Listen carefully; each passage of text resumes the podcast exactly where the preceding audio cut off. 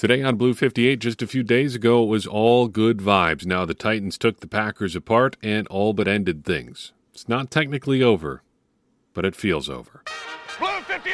Hello and welcome to another episode of Blue 58, the one and only podcast of thepowersweep.com. I'm your host, John Meerdink, and I'm tired.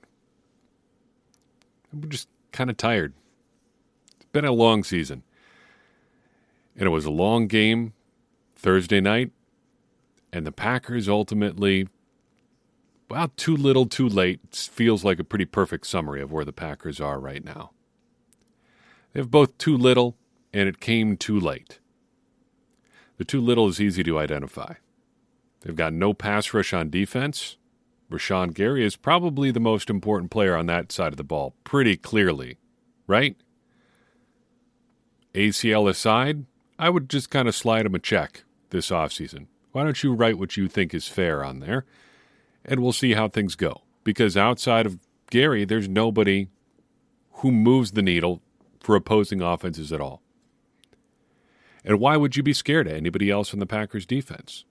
There's just nobody there. Nobody there who can make things happen on their own. On the offensive side of the ball, the Packers had no offense tonight outside of Christian Watson and Randall Cobb. You were going to struggle to run against the Titans anyway. That comes with the territory. They're a great run defense. Aaron Rodgers missed some throws, but also he's throwing to Allen Lazard, Sammy Watkins, and Robert Tonyan. And together, they were targeted with 17 passes and came up with eight catches for 76 yards. And 23 of those 76 yards came on one catch by Allen Lazard. Back on defense, I would say they have too little pass defense, but they had no pass defense at all. Just too little on this Packers team. And what they did have, what they do have, has come too late. Christian Watson is exciting. As exciting an offensive player arriving in Green Bay is probably since Aaron Jones, since 2017, and we got a glimpse of how good Aaron Jones could be. I don't know if there's been another player added to the Packers offense that's as exciting other than Christian Watson. And he has been amazing these past two weeks. But he's come to the Packers too late. This is just the fourth game in a row that he's played. He's had two other stints this year where he's played in two games, but he's missed games in between them. And even within these four, two of those four he didn't finish had the concussion against the Bills, got banged up against the Lions, and then the Cowboys game, of course, happened, and then this game. And he was good in both the Cowboys and this game. But it's just too late in the season now. And on top of that, if you want to say Christian Watson is the help we've been waiting for, well, we've been saying for years the Packers needed to invest at wide receiver. It's great that it's paying off now, but you needed help before now. Elsewhere, Preston Smith had a nice game, but with Gary out, it doesn't really matter. And if JJ Enagbare is finally ready to be edge number three here in late November or December, who cares? I mean, it's great that he's making strides, but the Packers needed that a long time ago. Special teams. They too are in the too late territory. Keisean Nixon looks like a fantastic punt returner, at least by comparison to what came before him. But you let that go on too long. You let Amari Rodgers fumble away punts for half a season, more than half a season. It's just too late. Too little and too late. And if this game had happened in like week three, you can probably live with it. You're not going to get everyone. Sometimes you run into a team that matches up pretty well with you. And as we said in the preview, the Titans match up pretty well with the Packers. One of the things that they do really well, run the ball, is something the Packers have struggled to defend this year. And the Packers sell out to stop it and leave the rest of their defense wide open. If something like that, like I said, happens early in the season, well, these things happen. How many years in a row have we talked about the Packers playing poorly in week one? Two, really, because they were great in week one in 2020. But you know what I'm saying they have been known to have poor games early in the season. And if this game had happened early in the season, eh, so what? But instead, it's the seventh loss of the year. And according to the number crunchers at 538, the Packers now have just a 5% chance at the playoffs. And that seems high. And say they make the playoffs. Then what? I mean, you're getting in as the seventh seed, so you're probably going up against some other uh, division winning opponent. If the Eagles end up winning the NFC East, they're probably getting the NFC West winner. You want to play the San Francisco 49ers on the road in January? I don't think so. And if they don't make the playoffs, what do they do in the meantime? Say the Packers read the writing on the wall. They've got six games to go. A month and a half of pretty close to meaningless football left. So here we are. Just another feckless, punchless loss from the Packers. Their defense can't stop anybody in one specific way, and their offense couldn't score enough to make it matter even if they did. Who out there would be scared of this Packers team right now? The answer is nobody, and nobody should. If the 1 and 6 Detroit Lions had no fear of the Green Bay Packers, why would anybody? Certainly, nobody ahead of them in the NFC standings should even think about being worried about the Packers right now. And the Packers aren't going to give them any reason to be worried either. So here we sit. It was fun while it lasted after the Cowboys game, but now it's basically it, it's basically over. It's all over, but the the math at this point. This is not a team that's going to rally. It's too little, too late.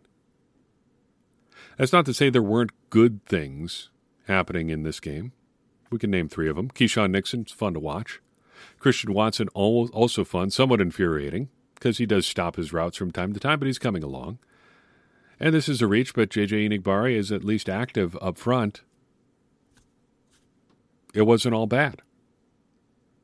But there was plenty of bad. Let's start with that pass defense. Look, Ryan Tannehill is not a bad quarterback. I hope that came across when I talked about him in pregame. I called him Fast Kirk Cousins.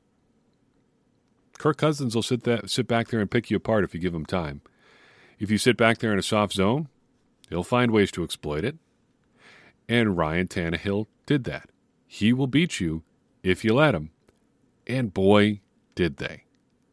And on top of that, the Titans add some insult to injury late by going deep on Jaire Alexander right before the two minute warning. We said there wasn't a lot to be worried about in the Titans passing game. There isn't. There shouldn't be. Treylon Burks is about their most interesting guy. It wasn't clear really what he was coming into this game. What is he? He's coming along slow. His rookie year? Well, he looked like a guy who could make plays downfield in this one. The Treylon Burks breakout game finally arrived. Digging a little bit deeper, how about some conversion stats? Tennessee 8 of 15 on third and fourth down. That's not going to win you a whole lot of football games, giving up that rate among so many other things, that was just galling. The Packers defense could not and would not get off the field. When the Packers offense was moving the ball in the first half, the defense is just giving up five, eight, ten minute drives, unable to get out of their own way. And I think that circles back to the fact that they just don't have anybody out there right now. Rashan Gary is not there to make plays for you on passing downs. Kenny Clark still needs some help because for whatever reason, Devonte Wyatt isn't getting the snaps. And Jarran Reed and Dean Lowry just aren't the answer. They're also beat up at linebacker. De'Vondre Campbell is out again. We could probably chalk that up among his, you know, 2022 regression a little bit. Just injury luck is a part of of being on the field, and he hasn't been able to be out there as much this year. That's not to say it's his fault that he's hurt or that he could have done anything different, but that's just part of the picture of being an NFL player. And boy, they needed him tonight. Instead, they had to sell out in different ways to stop the run, and that left the secondary pretty open to being exploited. Not to say they couldn't have done quite a few different things schematically. It seemed like they were playing pretty soft against Tennessee time and time again asking quite a lot in a couple different scenarios from Rudy Ford, and the Titans were happy to take advantage there too. Just too little and too late. And then, if you want to cap it off with one last bad thing, how about just everything that happened after the, the score turned to 2017? So the Packers score on a nice play to Christian Watson. And thanks to Tennessee missing a PAT, it's 20 to 17. We're in the third quarter. Things are looking pretty good. But the Titans go down and score. 27 17 the score. At that point, Packers can still respond, right? Sure, they can. Instead, they go three and out. First play is a shot play to Christian Watson, and Watson kind of stops his route about two thirds of the way through before Aaron Rodgers even throws the ball. You would think that la- that lesson would have sunk in last week after he basically missed a touchdown by stopping his route in a similar situation. But no, it didn't. That's the stuff you have to live with with a young player. No worries. Packers can still get it back. Titans are driving next time down. Rasul Douglas gets a pick. Packers have more life. Next drive, holding, first down. Packers battle back to third and 12. Aaron Rodgers misses badly to Sammy Watkins. Okay. Technically, there is still time because the Titans are helping him out a little bit here, too. The Titans went three and out on their next possession. What do the Packers do in response? They go four and out. On third down, Aaron Rodgers misses Allen Lazard high. And on fourth down, Allen Lazard just kind of stops on the sideline. And the ball sails harmlessly over his head, and away goes what remains of the hope for the Packers season. But there's still hope. Titans go three and out. Their next drive, three and out. Packers still have a chance. What do the Packers do? They run 10 plays to get 37 yards, taking three minutes of game clock away. 18 of 37 yards came on third and 19 on that drive. And what do they do after that third and 19? Well, with fourth and one, the season on the line, Packers go hurry up and run directly at Jeffrey Simmons, the very best defensive player on this very good Titans defense. Their run defense, at least, very good. Running directly at their best player with the season on the line is certainly a choice you can make. And that's what the Packers did. So, what does this mean? I mean, this is it, right? This is how it ends, functionally. The Packers, I mean, the Titans aren't bad. They're not a bad team. Like we said coming in in the preview, six of seven over their last seven weeks, their only loss in that stretch, an overtime tough matchup against the Kansas City Chiefs, and there's no shame in losing to the Kansas City Chiefs. They're very good. The Titans are good, and they'll beat you if you let them. And the Packers let them. They let the Titans do everything they needed to do to win this game. So the only question is what happens from here? And I don't have an answer. Because you can do whatever you want this season, it really doesn't matter.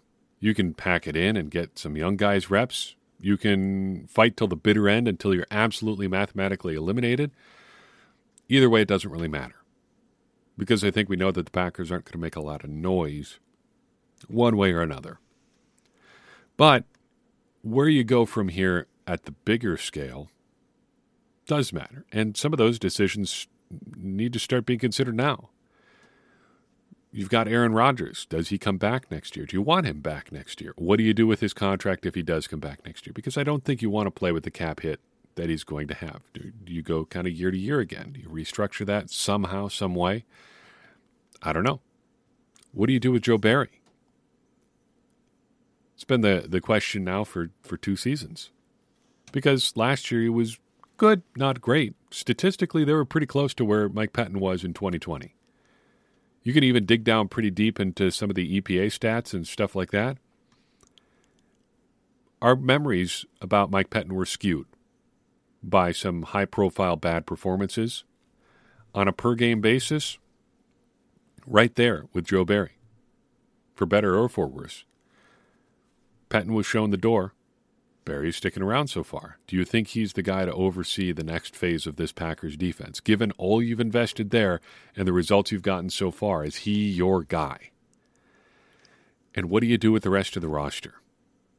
The Packers are already over the cap for 2023. There needs to be some big decisions made. Aaron Jones, his contract number or his, his cap number gets pretty, pretty big next year, next spring. Who else do you want around for the, the further retool? David Bakhtiari's contract probably keeps him on the Packers next year. because the the out doesn't really come until after next season.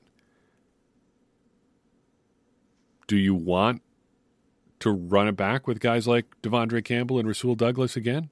What about Preston Smith?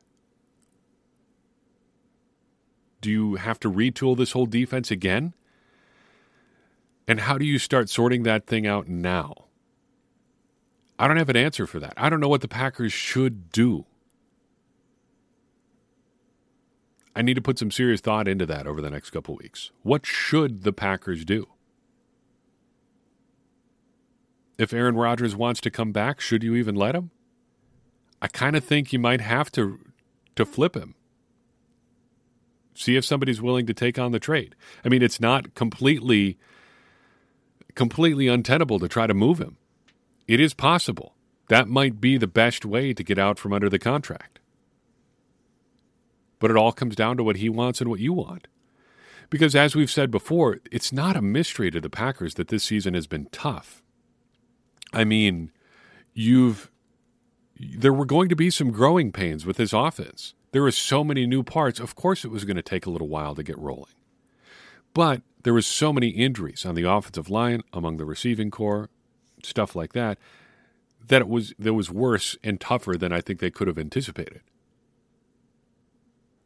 So if this year was supposed to be a soft reboot anyway, do the Packers just say, no, this is part of the plan? 2023 is going to be better. We still want Rodgers back, and we're going to try to do this all again?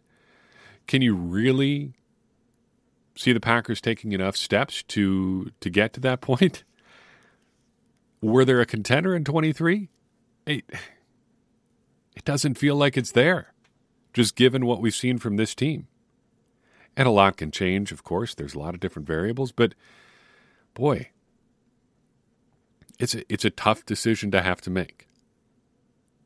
What happens next, though, is the Packers are off this coming Sunday because we've already got this week's game out of the way. Your Sunday is free. You can watch more football. You can do whatever you want to do.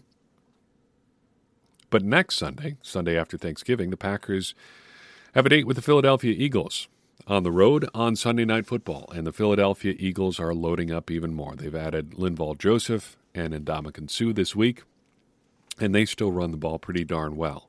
If you think stopping Derrick Henry was a challenge, well, the Eagles are an entirely different one. And um, getting it done against the Eagles might be an even bigger ask than what we saw against the, the Titans this week. It's going to be tough. It could be a long seven weeks, counting the bye, before we get to the offseason. And still, we, we can't say that it's impossible that the Packers make a run here. But pretty much, it's got to start right now. There isn't a, lot of wiggle room left, and you got to run the table from here.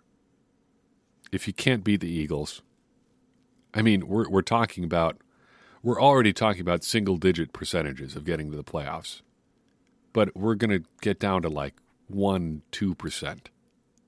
Controlling your destiny, d- destiny is one thing. Stacking as many wins as you can but the Packers need an enormous, enormous amount of help. And it just doesn't feel like something that's possible.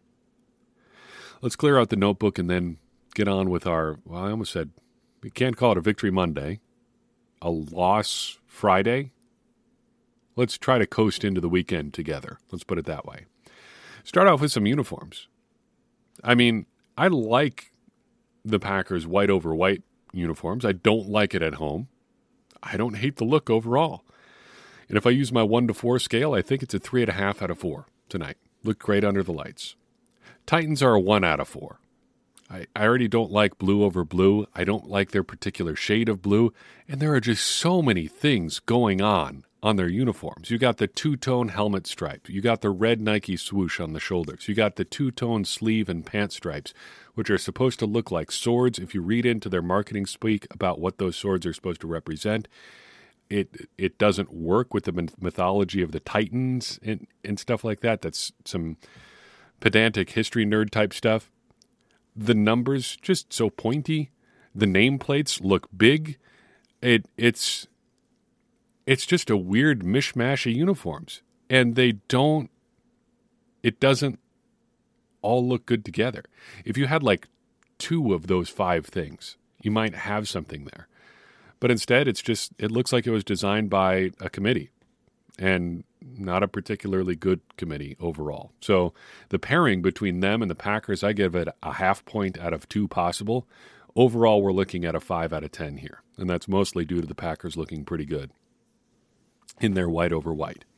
I want to talk for a second about Matt LaFleur making some innovative moves on offense. I've talked sort of tongue in cheek about his lack of innovation on offense for the Packers this year. Pretty much, I said in in the past that it was basically just the pony stuff. Ooh, two running backs on the field at once, and moving Adam Stenavich up to the up to the booth. Well, we've since learned that Adam Stenavich moving to the booth wasn't a decision by LaFleur and the coaching staff. It was just because LaFleur, uh, hurt his back and wanted to sit down for a game and not not stand up on the sideline. So we took that talking point even even another step further. It was just the pony stuff. Well, we did see some interesting stuff, I thought, from LaFleur and the offense tonight. They did some some different sort of looks out of the uh, out of the pony tonight. A couple real interesting, like zone read, uh, coupled with a toss uh, type plays that I thought were really interesting. One in particular, you had um, Josiah DeGuara coming across the formation in motion. You do a zone read, kind of moving right to left for uh, AJ Dillon, and then you end up flipping it out to, to Aaron Jones going right with uh, DeGuara out in front of him as a lead blocker. Fantastic, fantastic play. Love it. Uh, they did some interesting stuff, getting four receivers on the same side of the formation. They kind of lead, I thought, too heavily on some screen looks to Aaron Jones out of that particular formation. But that is a pretty interesting concept, and that's something that LaFleur has been kind of on the forefront, NFL wide on for some time. Uh, getting four guys on the same side of the field is a is a pretty like college football type thing. But LaFleur has had some good success with the Packers using motion and some interesting formations to achieve that in the NFL and get some real numbers advantages. He's also, and this we saw a couple times tonight after it, it's gone away for a little while, has used his jet motion man as a lead blocker a couple of times this year. Uh, Christian Watson did it at least one time in tonight's game it it's a it's an interesting concept from Lafleur, who has loved that that zone or that um, that jet motion really since he arrived in Green Bay. But it's usually to try to get the the defense moving away from where you want to run. This year, he's kind of turning that on its head and using it to get guys out in front of plays that are going a direction already. It's a great way to to get a numbers advantage, I think. In your running game, getting one guy moving at speed from one side of the formation to the other and just having him slam into somebody Seems like common sense sort of football, but it's a, a nifty little innovation from LaFleur. So this game, even though the Packers only ended up with, with 17 points, wasn't without some good stuff from the offense. There was some bad stuff too, and not all of it the Packers' fault. Teair Tart, the uh, number 93 on the Tennessee Titans, appearing to fake an injury may have been the biggest play of the game. So the Packers are driving to start the third quarter. On second and seven, Aaron Jones is thrown for a loss, but the Packers come back quick and try to get the Titans subbing. Tart falls to the ground. Refs stop the play.